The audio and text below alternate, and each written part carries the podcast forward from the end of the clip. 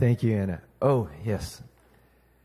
Today is January 23rd, and the reason that's significant is it's my mom's birthday. My mom faithfully watches every sermon I give. So, mom, I'm telling you, I love you. I'm grateful I'm your son. I know you prayed me into the life I'm living. And so I am the luckiest son in the world with the best mom in the world. Happy birthday. Love you. I do have a great mom. She's a wonderful woman. Well, um, today uh, I'm going to start a little series um, for a few weeks um, called How Do I Know What's True? How do I know what's true? This is something that, that holds a lot of uh, significance to me, uh, and maybe it will for you too. I hope it will. But the reason I, I felt like we should ask this question is, is I've been stumbling across some things that have made me realize why are we talking about this? Is because truth can be hard to find. You guys notice this? Like, let me give you a few examples. Um, troll farms, which are professional groups that work in coordinated fashion to provoke provocative content, often propaganda to social networks. Um, there's a report that came out from Facebook that MIT found that said in October of 2019, leading up to the American re- elections, all 15 of the top pages targeting Christian Americans were run by troll farms. In other words, on Facebook, the most visited sites that were Christian sites, all top 15, were not actually real. They were run by a troll farm in Macedonia. In other words, Eastern Europeans putting content in there to confuse us before the elections. There's also evidence the same thing happened specifically targeted against African Americans and also Native Americans. This is just, is Facebook knows this happened. Okay, so MIT obtained the internal reports from this. Um, here's another one. Analysis indicates that foreign governments place and promote misinformation stories on multiple social media channels, creating the illusion of known truth emerging from diverse independent sources. You'll notice I'm giving a lot of data as to your sources. If you want to take pictures or post this, I can tell you where I found all this information. But they're usually, this is like a peer reviewed articles. Uh, there's another one. The primary driving force behind whether someone will share a piece of information is not its accuracy or even its content. The main reason we share a post is because it comes from a friend or a celebrity with whom we want to be associated. As humans, we're often more concerned with status, popularity, and establishing a trusted friend circle than with maintaining the truth. As a result, social media spaces will inevitably be spaces where the truth is easily downgraded. Again, these are just reports. This is for proceedings of the National Academy of Sciences of the United States of America. Um, here's another one. Analysis indicates that bots, if you know, don't everybody know what a bot is? You know, it, our tech people is thumbs up. Bots, they, they're programs that do automatic things. In other words, robot. Analysis indicates that bots wield a disproportionate influence dominating social media platforms such as Twitter. An estimated 66% of tweeted links to popular websites are tweeted by bots. It's two thirds, two out of every three. With this number climbing to 89% for popular news sites. In addition, bots overwhelmed human users. In this study, 500 bots were responsible for 22% of the tweets, compared to the 500 human users who only accounted for 6% of the tweets. As a result, those who create bots can manipulate and artificially tilt the balance of shared social spaces. It's a study done by Pew Research Center. Twitter now plays a key role in how journalists find news, which is fascinating. I think the, the robots are running the show, right? According to a recent survey, survey, many journalists see tweets as equally newsworthy compared to headlines from the Associated Press. As a result, the neutrality of the press can be easily undermined. On the one hand, professional journalists can be manipulated by bots and bad faith actors, and on the other hand, the chance of radical content, conspiracies, and other types of disinformation occurring in professional news articles are extremely high. Journal of Journalism. So, this is why I'm asking how do we know it's true? Is truth can be really hard to find these days. That's just, that, that's just social media technology, right? And, and this, this, and, but here's, here's the, the good thing to know. I feel like I need to pray. I don't know. I just feel it in my spirit. I don't know why. Lord, we need your truth. We need your truth. And I can feel the Lord, you are going to break through today. Something's going to break through in us that's of deep significance to you and to your people as a witness of the kingdom of God on earth. So we say, Jesus, we submit to your authority. And we go ahead and dismiss anything that's not under the authority of Jesus. Go ahead and go to the foot of the cross. Do what you're meant to do. Serve your Lord Jesus. And Lord, we receive you to hear your words from the Spirit right now. Amen. Amen. That feels better. Truth can be hard to find, but here's the good news. In case you're worried that I'm beating up on just technology, this is not a new question. This is not a new question whatsoever of how do I know what's true that I can rely on. In fact, it goes all the way back to Pilate, even before Pilate. But Jesus said, I'm a witness to the truth, and Pilate's response to Jesus was, What's truth? I don't even know what you're talking about. And, and, and we can look in history, you know, the, the, the Western civilization history we have, you know, these guys you've heard of, Aristotle, Plato, Locke, Hume, Kant, Nietzsche, Aristotle. They're talking, this is 500 years before Jesus. These guys are asking, what is true? How do I know what's truth? And guys like Aristotle and Plato would, they'd write literally thousands and thousands of words of saying, here's how, here's how you know it. And really Greek society, which all the way down today, if you ever, walk through Washington DC and look, if you, if you know anything about Greek architecture, you feel like you're in Greece to walk through Washington DC because we've like kind of replicated all this stuff.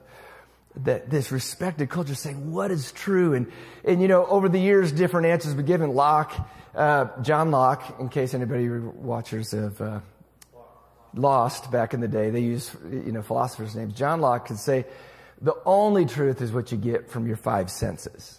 Like there's nothing else that exists. If, you know, those five senses you get, then these guys, Hume and Kant came along and said, no, you can't even trust that. You really can't know anything. You know, you don't really know what's in front of you.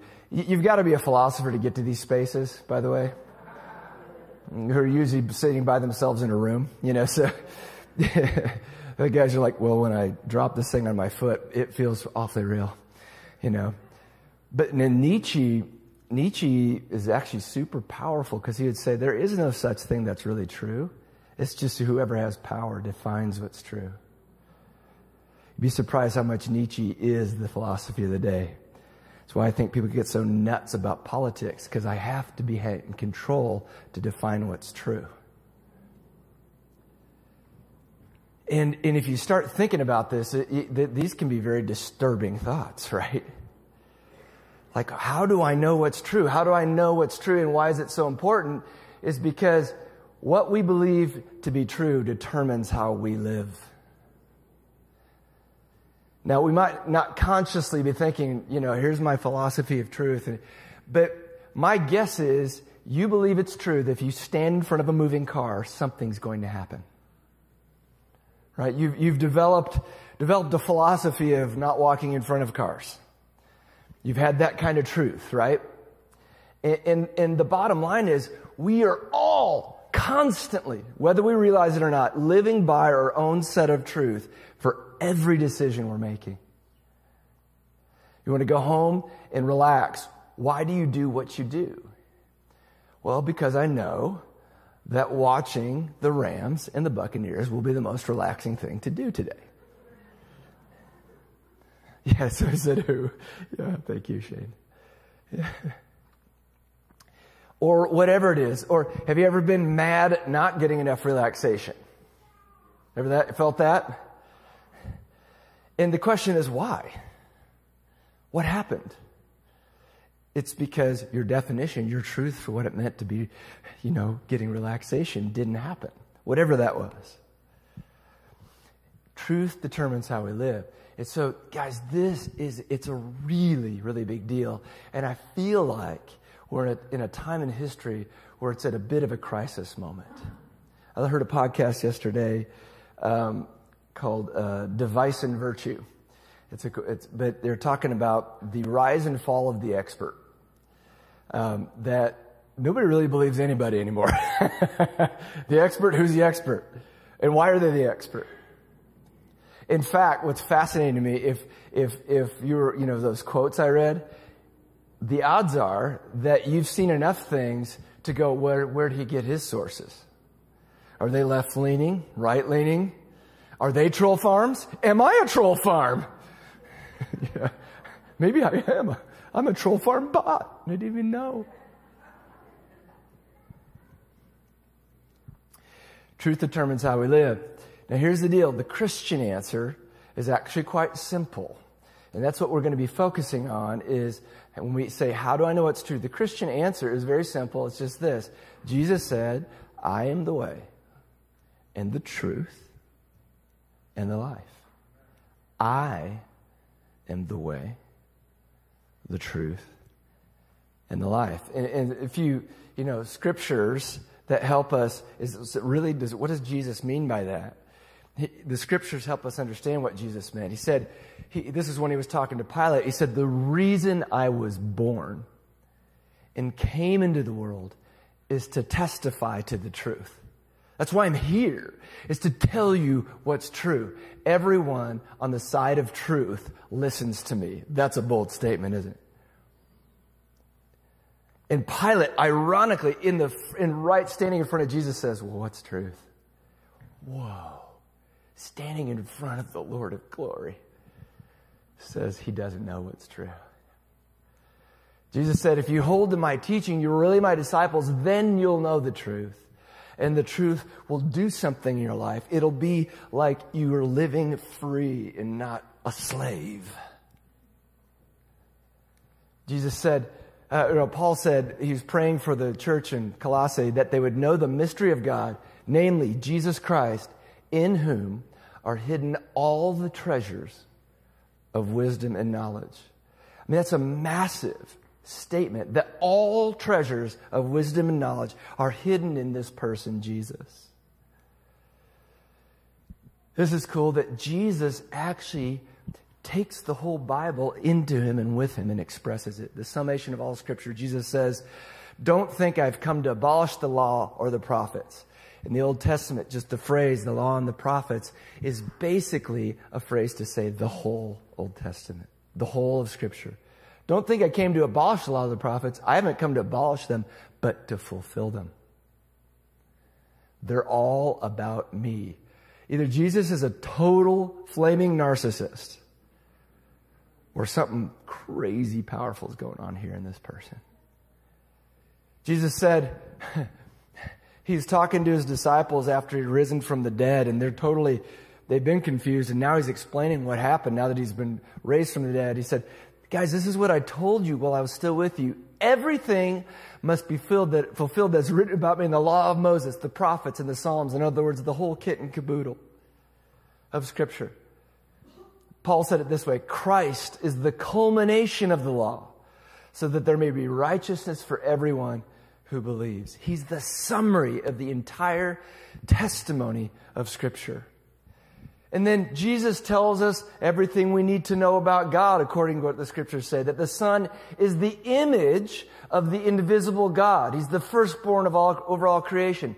That Jesus, the Son, is the radiance of God's glory and the exact representation of his being. If you're wondering what God looks like and how he acts, look at this person, Jesus. For in Christ, all the fullness of the deity lives in body, bodily form. Somehow, God, who's larger than the universe itself, fit himself into this, this person, Jesus. Anyone who has seen me, Jesus said, has seen the Father, has seen God. This was in response to one of his disciples saying, We don't know where you're going or what you're doing. If you, but if you'd show us the Father, if you'd show us God, everything would be cool. He goes, Guys, if you've seen me, you've seen it all. Jesus tells us what we need to know about humanity, our identity, and what it means to live life. God, at the very beginning, God created mankind, humanity in His own image. In the image of God, He created them. But that we see that Jesus, the image of God, was bearing that image of God in humanity so that, it, Paul says in Romans, God knew what He was doing from the very beginning. He decided from the outset to shape the lives of those who love Him along the same lines as the life of his son. The son stands first in the line of humanity he restored. We see the original and intended shape of our lives there in Jesus. Jesus is the defining picture of what it means to be fully human. And then Jesus said this again, if you hold to my teachings, if you do what I say, if you live the way I prescribe, you will actually be fully human, free, able to exercise your will in a way that you're not bound like a slave. Jesus talked about human relationships. What do we do with each other?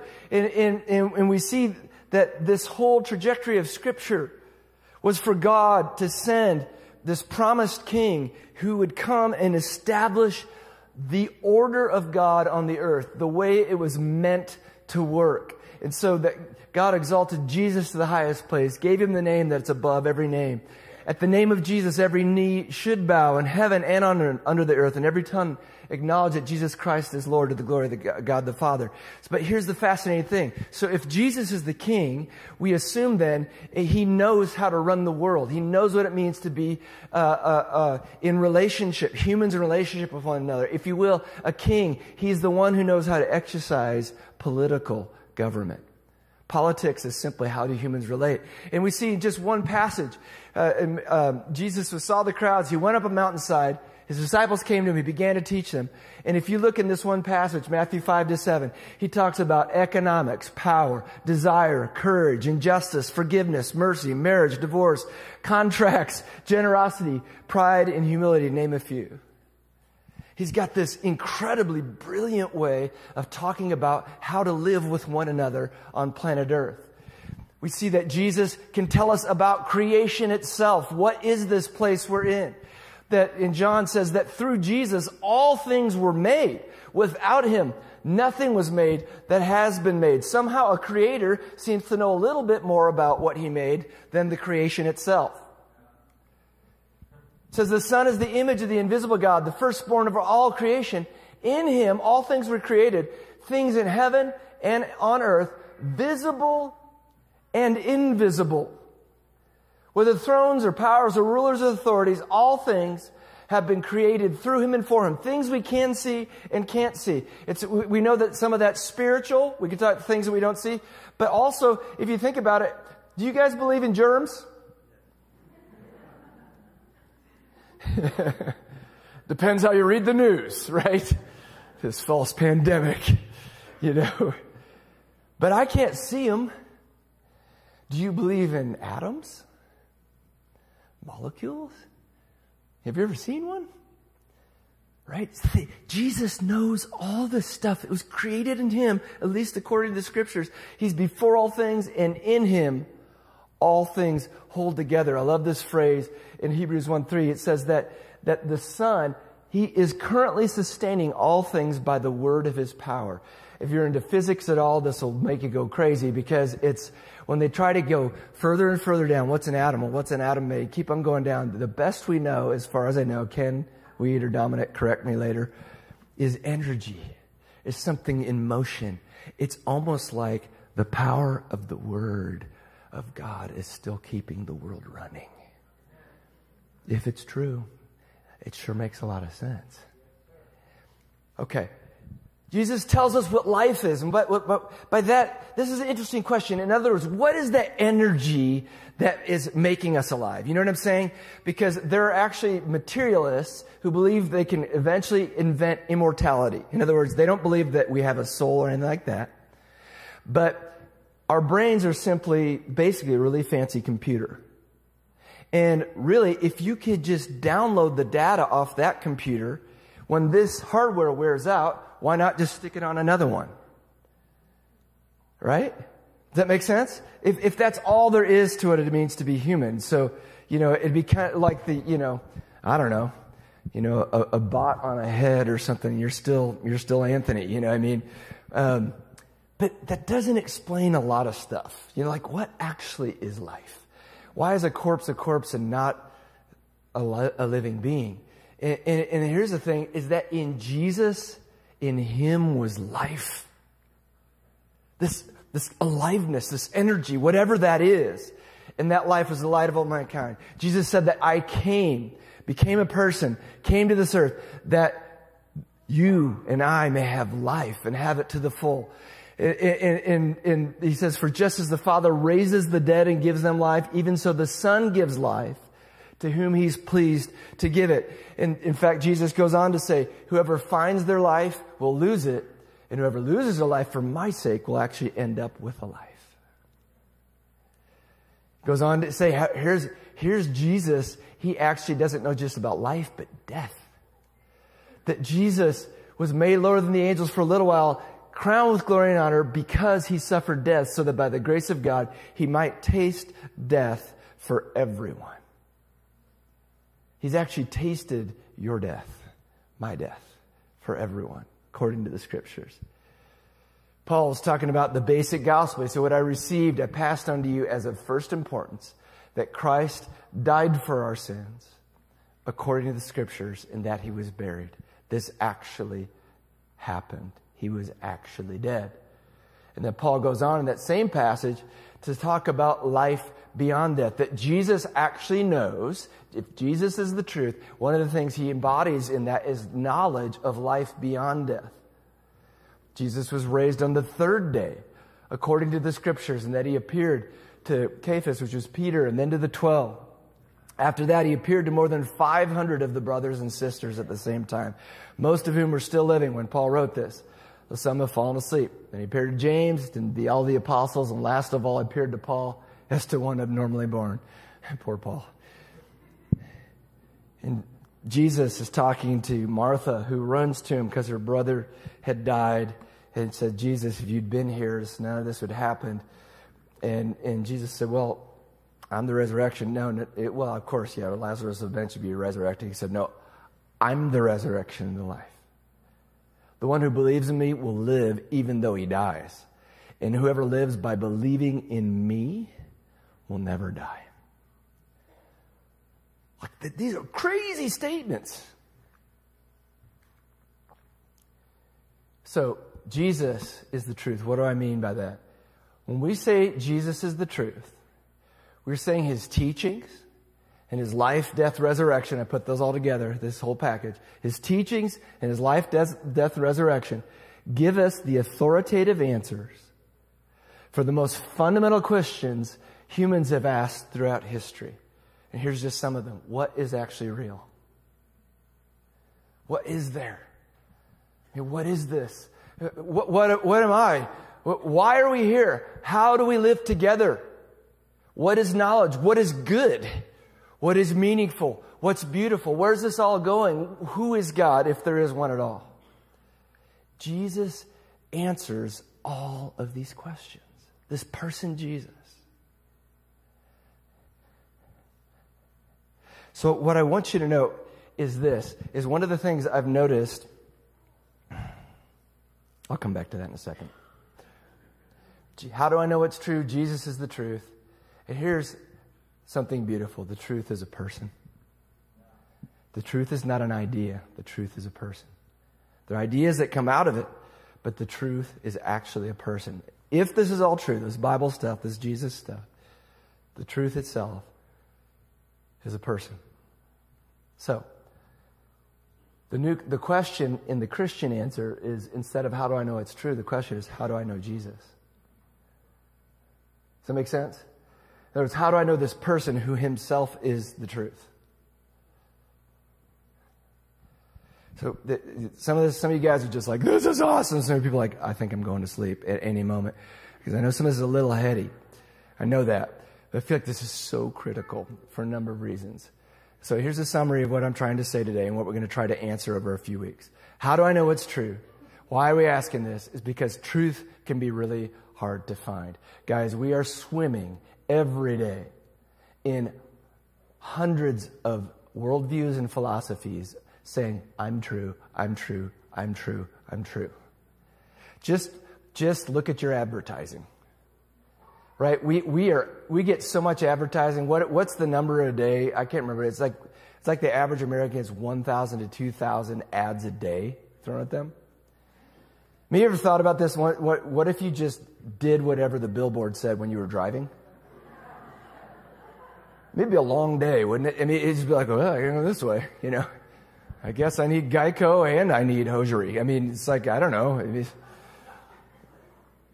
I, get a new air conditioner. but there, there, this is not a neutral planet we're on. This is not a neutral planet. There are people intentionally trying to bring us into worldviews that will serve them. And there is an evil being we call Satan who's actively working to blind our eyes to what's true. So it's not just like we're just going to a buffet and it's just, well, I get to choose whatever I want. It's like someone's at the buffet whipping food at you and tripping you. It, you know, I mean, it's, it, it, it's, it is not a neutral experience. Or someone just shoving this food right in your face, you know. You need ground beef, you know. Which buffets, man, I grew up around buffets and I won't go about that, but I just like never want to see another buffet, I feel like. Gosh, I'm so distractible. I just remember the time after church, my grandmother was taking a teriyaki chicken and putting it in a Ziploc and dropping it in her purse. And just the level of shame you feel at 15 years old is very significant. So I got some other scars that have to do with more than just the buffet, right? Like, oh my goodness. Grandma! Seriously, I know you have food at your house. This is humiliating. Okay, rein it back in, gal. Truth can be hard to find, right? Sometimes we'd rather just be entertained than deal with it. I would. It's like, oh. But it's so important because truth determines how we live. As you know, I turned 50 and it's an annoying thing to hear when you're younger, but it's true. Life goes flying by and we make thousands of daily decisions based on what we think is true. We are on a trajectory, whether you want to be or not. We are. It's happening.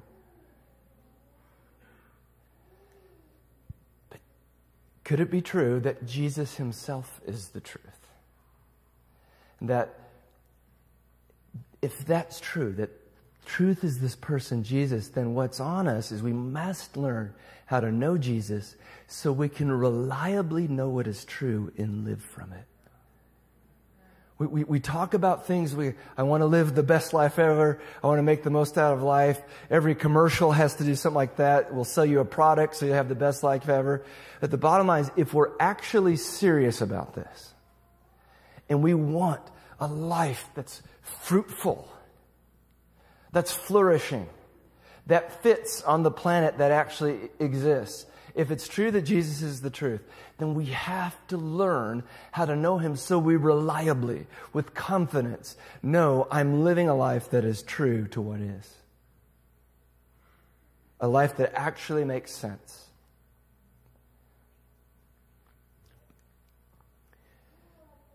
Oh, I deleted that. Okay. I knew I, I, I hit a button when I was putting this together.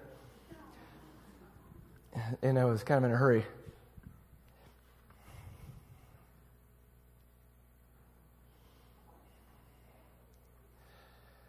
Yeah.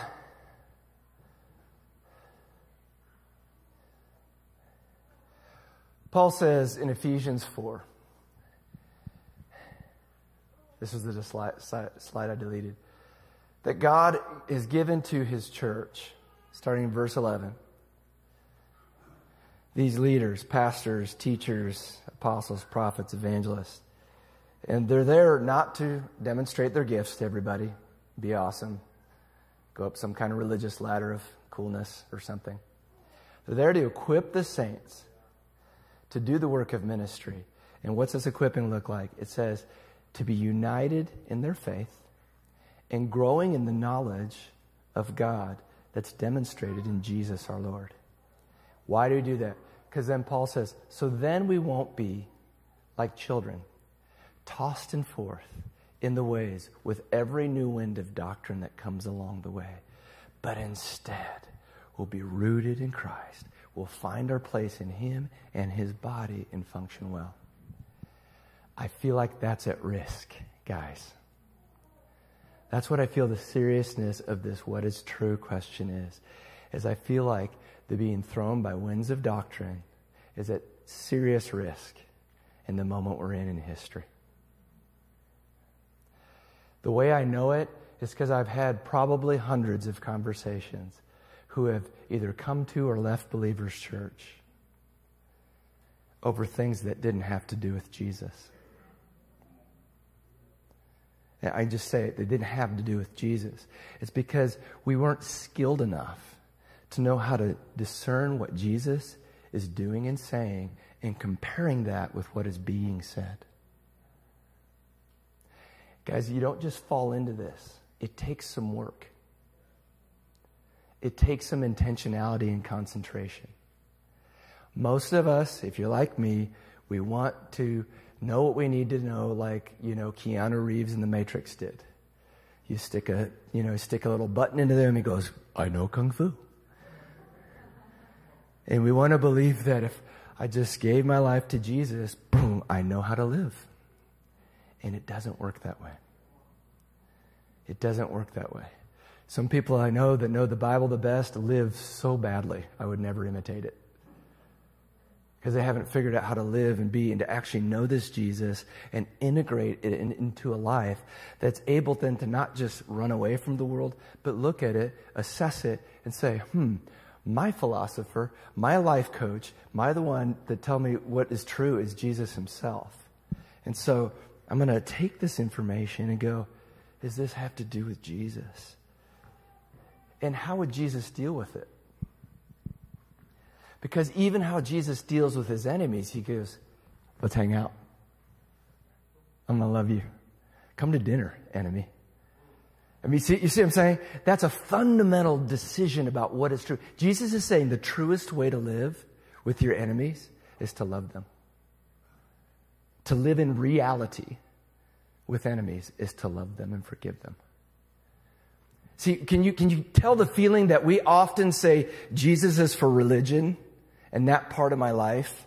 And that we don't necessarily see that Jesus is saying, no, I'm telling you how to live everything.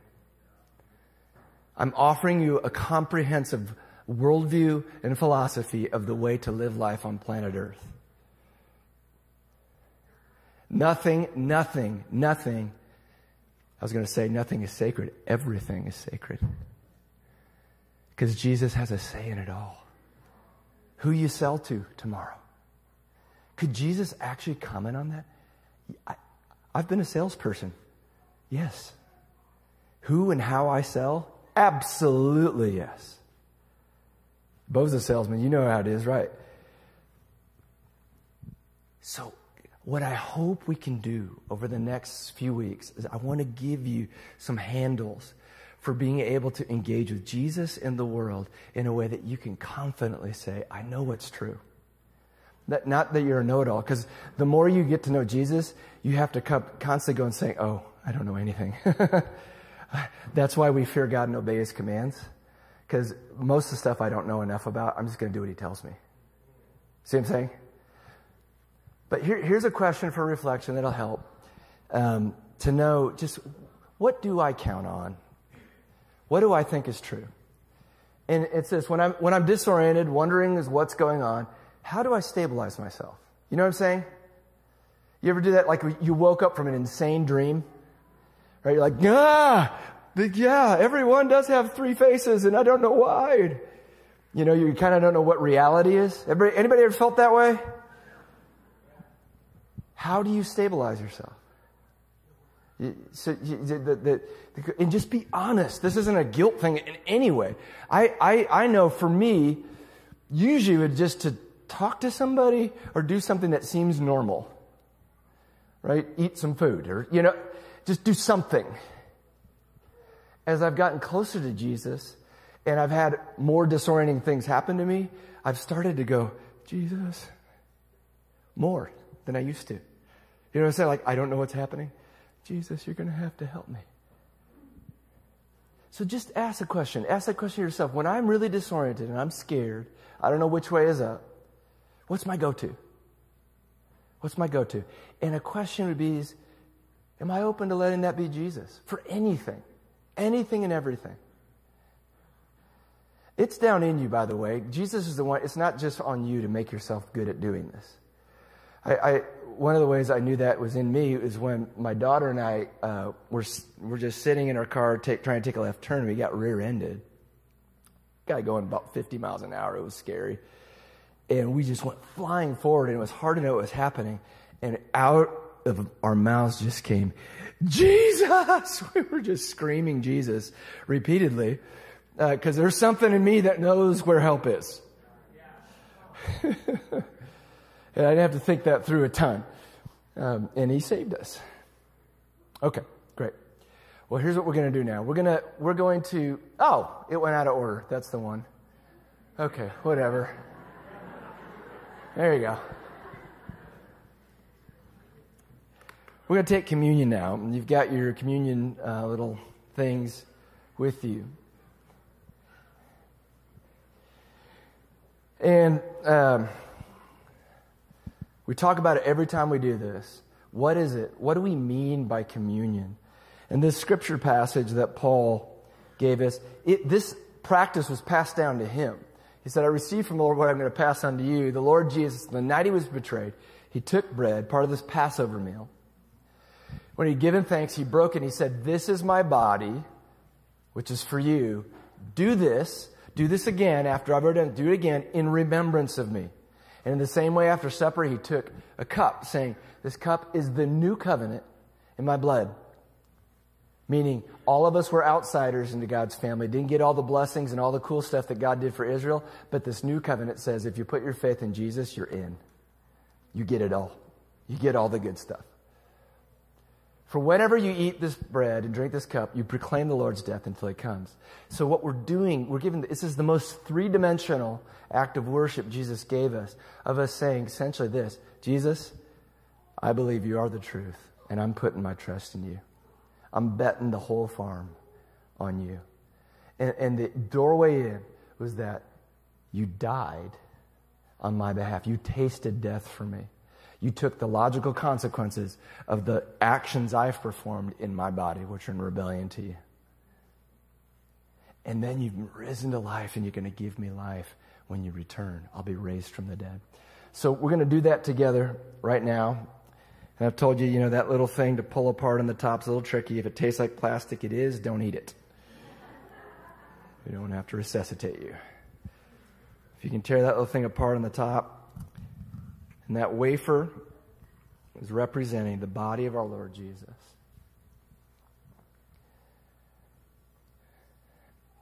One of the things I also felt Lord was speaking about, John Yoakum gave me a word to confirm it, is the Lord wants uh, us to receive his forgiveness right now. Only way you can be forgiven is through Jesus' death and resurrection. But I felt like he was emphasizing there's some people he wants you to forgive while you're in this act that we've been given total forgiveness. But He's inviting you, some of us in the building, to offer some forgiveness to people. Sounds so hard, right? He's here to help us do what we can't do. He'll help us do what we can't do ourselves. So, Lord, here we are. Here we are in this mystery that we do not have a handle on. That you died for us, Jesus. Your body was broken, that we might be healed in every way. And so we receive this right now. Go ahead and take the bread.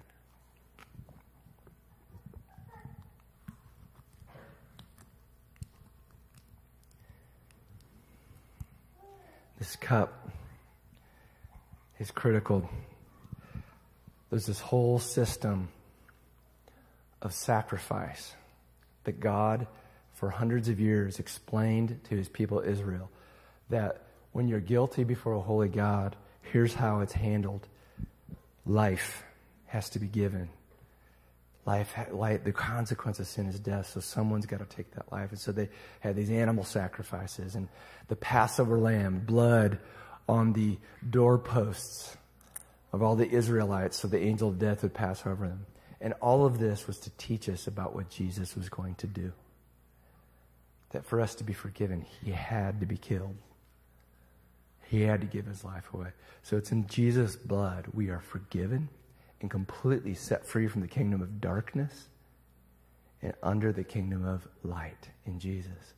So, Lord, we thank you for the freedom that we have for total forgiveness, freedom from darkness, and being your kids. Let's take it together.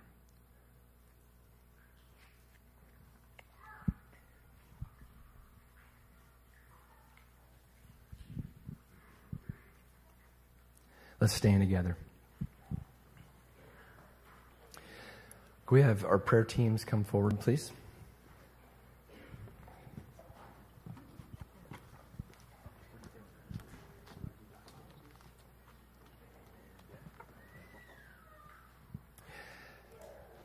So we're going to have some prayer folks up here if anyone would like prayer for anything at all. Man, Jesus is so into us. Think about this. Of all the gods that he could have been, right? Of all the gods he could have been, he, he, when we rejected him, you know what I'd do? I'd just be like, yeah, I'm out of here. You hurt my feelings, I'm done. And instead, he goes to this insanely costly, thing to say, I gotta have you back. I gotta have you healed. I gotta have you whole. You're the delight of my heart. Martin Luther said it this way How do you know God loves you? Jesus died. It's a fact in history we can never unwrite. It happened. So if you need to just experience the love of Jesus today, to get down to, John was talking about some of that darkness place. Oh, the love of God will dispel the darkness. He loves us. You don't have to reject yourself. You don't have to hate yourself. That's thinking we're better than God or we're smarter than God. Smartest thing to do is love yourself because He loves us. How about that? Sam's going to lead us in the doxology just as a way of us saying an amen to this moment that we trust you, Jesus. After that, if you'd like to come get prayer, do so. Lead us, Sam. Praise God from whom blessings flow. Praise Him, all creatures.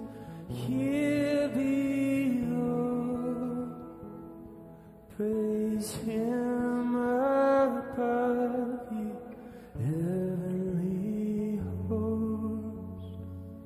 Praise Father, Son,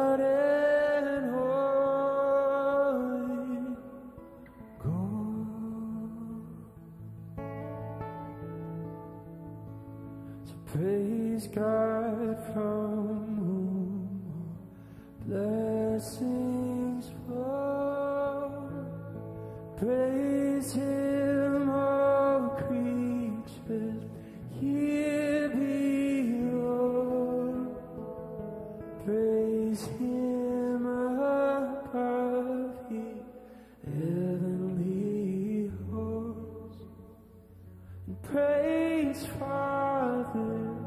Son,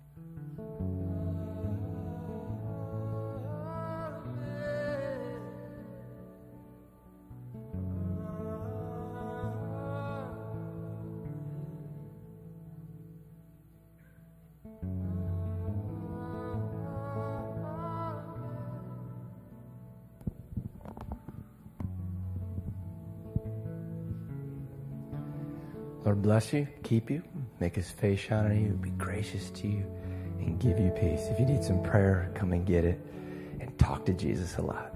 Have a great week. Love you.